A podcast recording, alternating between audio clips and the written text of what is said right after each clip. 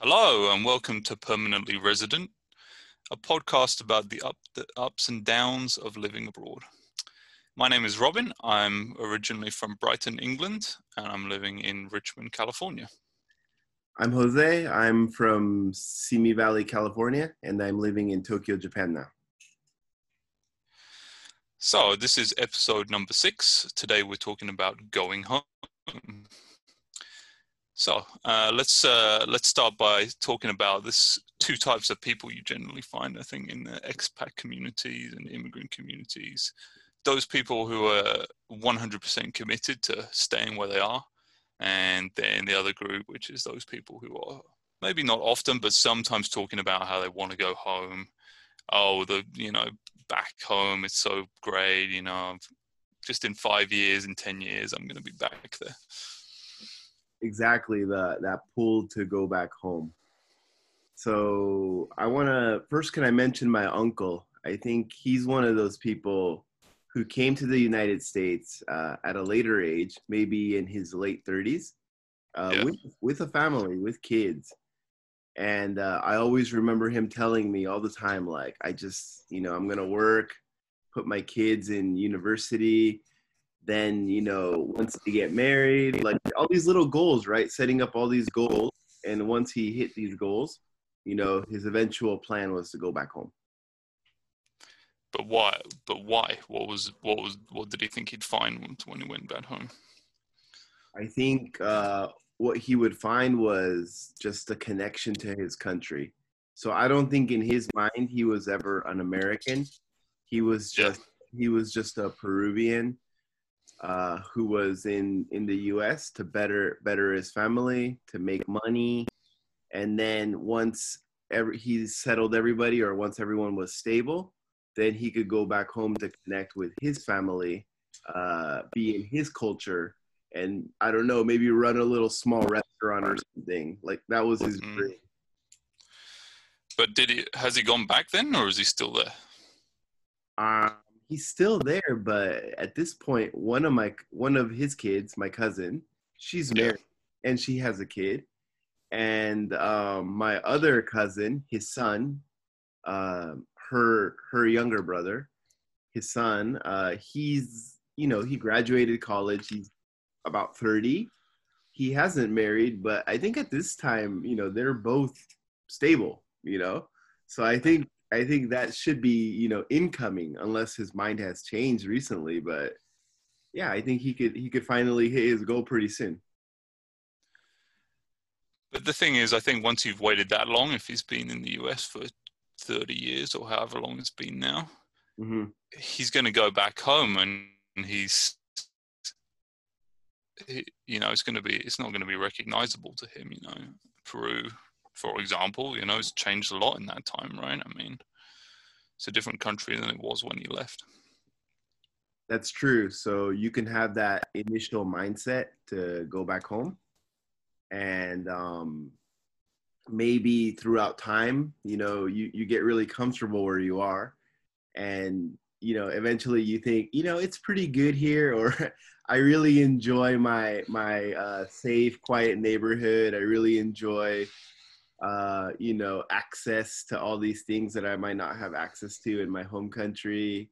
Uh, so, you know, my, my car here, uh, you know, being able to, you know, drive up to San Francisco, perhaps, I don't, I don't know, maybe it changes right over time. Well, yeah. So that's one type of kind of a person who always thinks they want to go home and maybe they really do, but they just get kind of get stuck, right? For whatever reason, like, the kids come, the grandkids come, friends, family, job, and it just kind of never happens, right? But uh, let's uh, let's talk about a different example that uh, we mentioned before we started today, which was uh, Mark Pinkers. You want to tell us a little bit about Mr. Pinkers? Yeah, so Mark was my my roommate. Um, he was from the Netherlands, a Dutch man. Uh, yeah, he he was nice. He was really smart, as is typical of uh, Northern Europeans, I guess, to, to make a huge. Uh, thank you, thank you, thank you. Are, are, you? Is England? Is the UK part of Northern Europe? Well, in this example, it is. Yeah. okay, if if you want to say that, and uh, yeah, so he he was my roommate, and his attitude was like, you know, I'm here for my education, you know, study abroad, probably improve my English a bit, I guess, and um, you know, have this experience. But in the end, you know, I want to go back to the Netherlands, or I want to go back to, you know, Holland, because it's it's just a superior, better cleaner people are more logical uh, it's just a better place so i don't think he ever thought about like i want to live in the us long term he just wanted to experience it and then he he could like uh you know compare it to whatever his image was and then in the end he would have a story to tell or he studied a year abroad and you know it was great uh, he learned from good professors but you know he, ne- he never intended to stay he loved his country Sure. So, I mean, for him, it seemed to work fine because he was there for a relatively short time, right? But I met a couple of other people who were just not not just about the United States. They're constantly bashing where they are, and they just seem miserable. But yet, they don't seem to take any action on that. So, I'm not really sure why that is. I guess they're drawn in by the money or um, family connections or something like that um yeah like if i could use japan for an example or you've also been you know abroad to mexico and stuff there's a the expat community does some of the expat community does have a tendency to to bash where they're staying right? Like oh japan is so rigid or you know it, you know these people they're so you know they, they just stay at the office all day. Like they get into all the really negative parts of japan you know? And every country yeah. has negative parts but if you if you go down that road and you're always bashing it you know maybe maybe it is time to go home at that point yeah i see that that's why i tend to try and avoid those expat communities you know for you know for here i never spend time with english people because i just know I, I know the conversations that we're going to have again and again you know um, to use a benign example you know, always it's always going to come out. Oh, you you just can't you just can't find a good cup of tea here, can you? Just they just Americans just don't know about it. okay, so there's not wait, wait, wait, they, they do. Was that an English man doing an English accent? Yeah, I was just laying it on a little bit more thickly than usual. And so, uh, you know, you're not going to find what's good here isn't the same as what's good in England. If, if you're looking for the same things as you find in England, you're going to be disappointed. Or if you're looking for the same things in Japan as you liked in the United States, you're going to be disappointed. So, yeah. hmm. isn't it? You know, we have Amazon now. Is it really that hard to order up some tea from England, or, or do they mean a tea shop? Uh, I think they mean you know just when they're out and about and they order a cup of tea in uh, Starbucks or um, a restaurant or wherever it might be, they know it's it's not going to meet their exacting standards. So, you know, I mean, you find it's it's everywhere. You know, I've spent plenty of time with Americans in England, and they complain about similar things too. You know, they can't find a good cheeseburger, or the pizza's terrible. Mm-hmm. You know, it's always the same. Yeah, I mean, there definitely is that. You know, where you start to miss miss things from back home.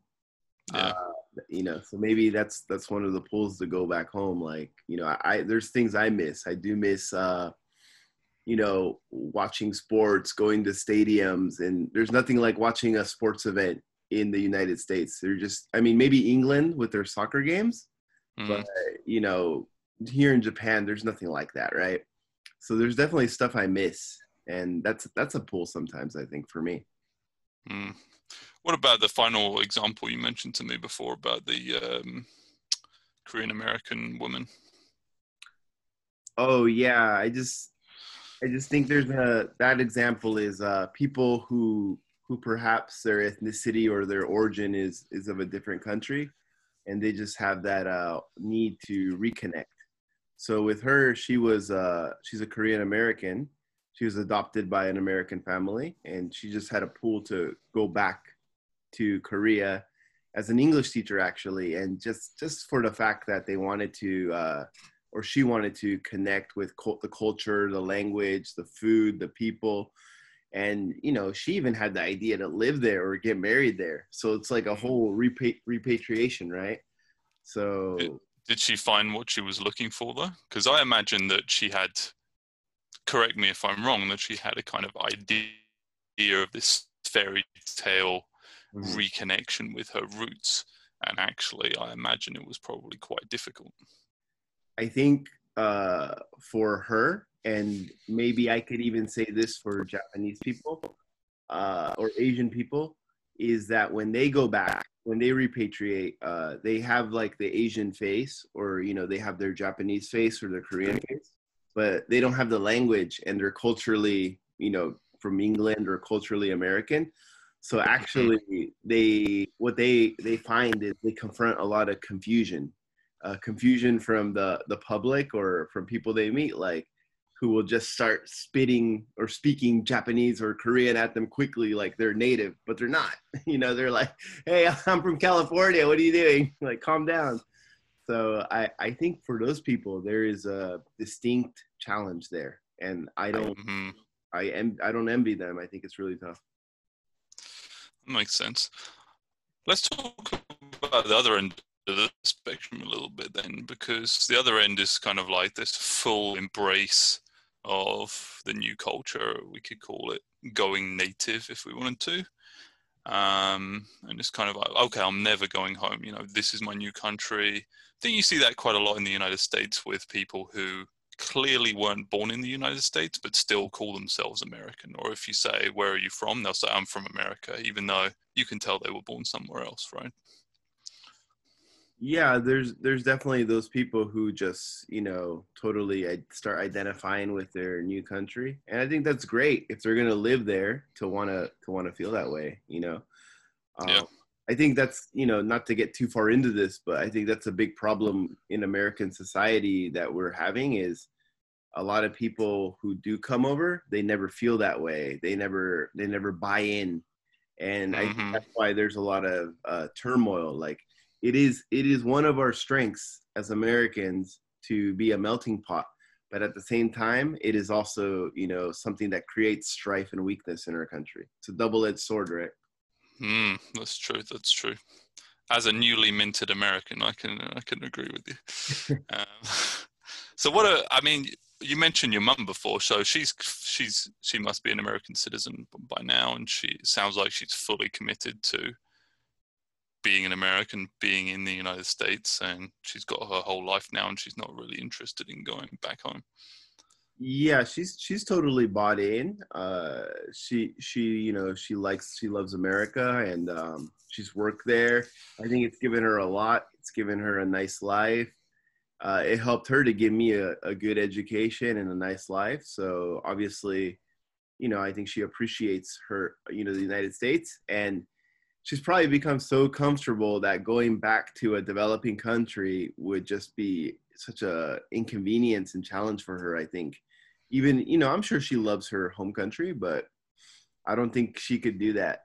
But you know i was thinking about this so i think as you the older you get you know you, the older and older you get maybe that comfort it's great but you start to get that pull for family even more you know Perhaps, yeah, and perhaps when she retires and she's financially comfortable, you know, li- living in Peru and mm-hmm. would be would be pretty nice. I mean, she'd uh, she'd be able to have people take care of her. She'd be around the family. She'd have plenty of money to do whatever she wanted. Oh yeah, Peru. She could get a she could get a driver and a maid to top it off. So let's move on to talk about our personal experiences then. So, I mean, you've been in Japan for what, five years? Is that right? Six years? Yeah, like um, going on seven years actually. Yeah, and I okay. was in Korea before that for a couple years. So I've been in Asia for almost, yeah, pretty much almost a decade now. It's been a while. And I, you know, I've been here for it's almost seven years now. It's coming up to seven years. So, you know, what is it that's keeping us where we are? I mean, we both felt that temptation to go back home, I think. So, why are we still where we are? Well, yeah, I guess one of the questions I always get from Japanese people is, why did you come here, right? why did you come here? and it's it's a really typical question, and I don't mind it. It's you know it's normal, but it's the answer is too nuanced to you know answer it for them in a sentence or package it up. Uh, but what do you say? Because you have to say something, right? Even if it's just a partial truth.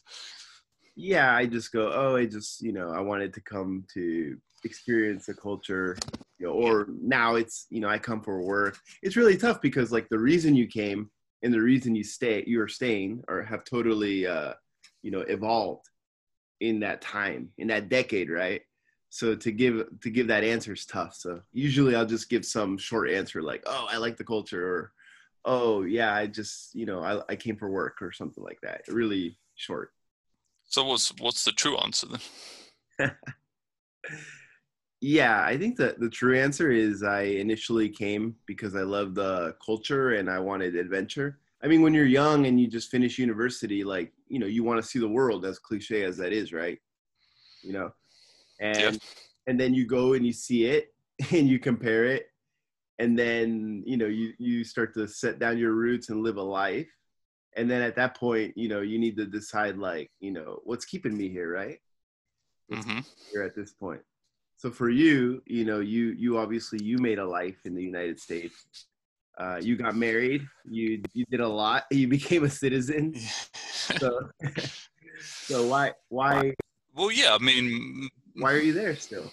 Why perhaps, not perhaps i mean i think although this is maybe an unsatisfying answer it just uh just kind of happened you know as you said i came here got married Mm-hmm. Um, so that was why I was here for the first few years. That's why I stayed here.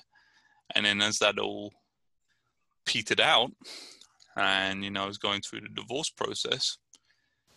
You know, I was I was st- I had to stay here to sort that out, and then I just kind of kept staying here. And I guess I realized that I'm pretty comfortable here. I, you know, for for all the jokes about you know freedom in the freedom and liberty in the United States, I do I do feel that I feel very boxed in when I go to when I go to England, and I'm constrained by my background, my class, the way I speak, the way I dress, and here I just don't feel that at all. And obviously, some of that is a white privilege, but um, I think people of all backgrounds um, experience that to some extent. And that's why you find people who are long term immigrants who obviously weren't born in the United States feeling comfortable and feeling happy to say, I'm an American.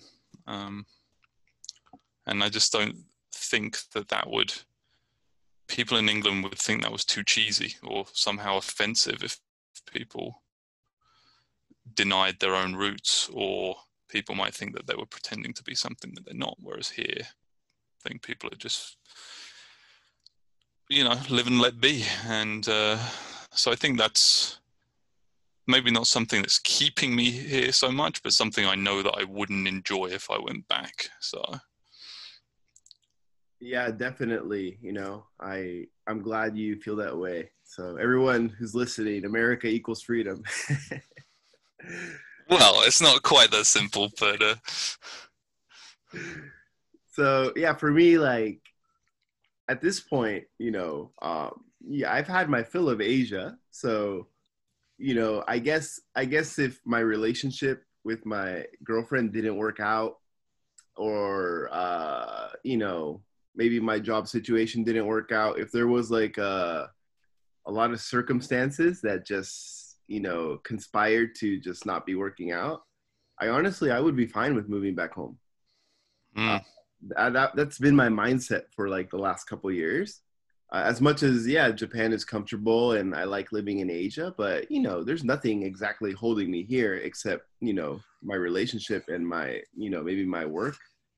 So I'm perfectly fine to go back home, but actually, I think over the last six months or one year, it's really changed because I've seen how American society has changed a lot and how uh, polarized people are and how entrenched they are in their in their beliefs and mm-hmm. actually i think at this point i would feel really uncomfortable to go back to california because i don't see a lot of nuance in between people when they're talking about like political issues or societal issues anymore.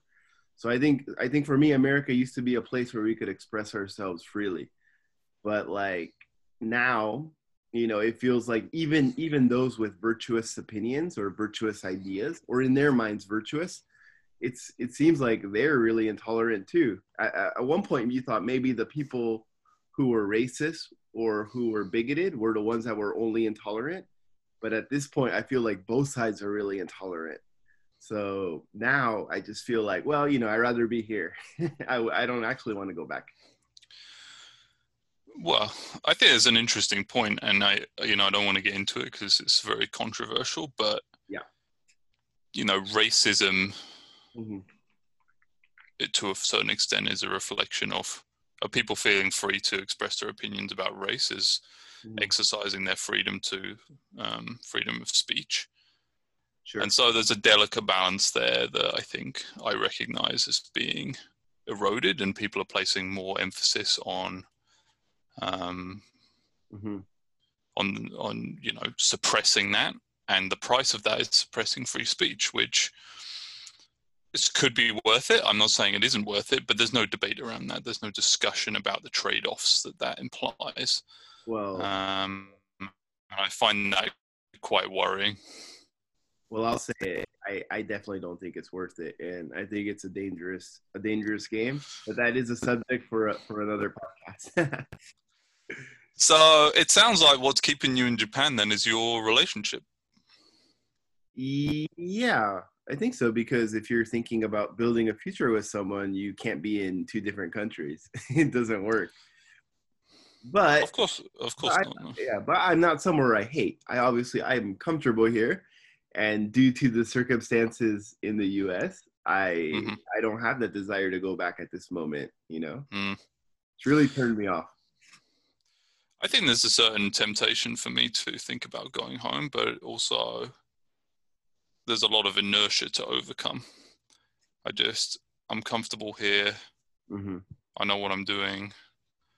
Um, you know, I built my life here. I built my career here, and I don't I don't have any of that in in the UK. So I think there's just you just love people complimenting your accent all the time. well, honestly, that used to happen a lot, but it doesn't happen anymore.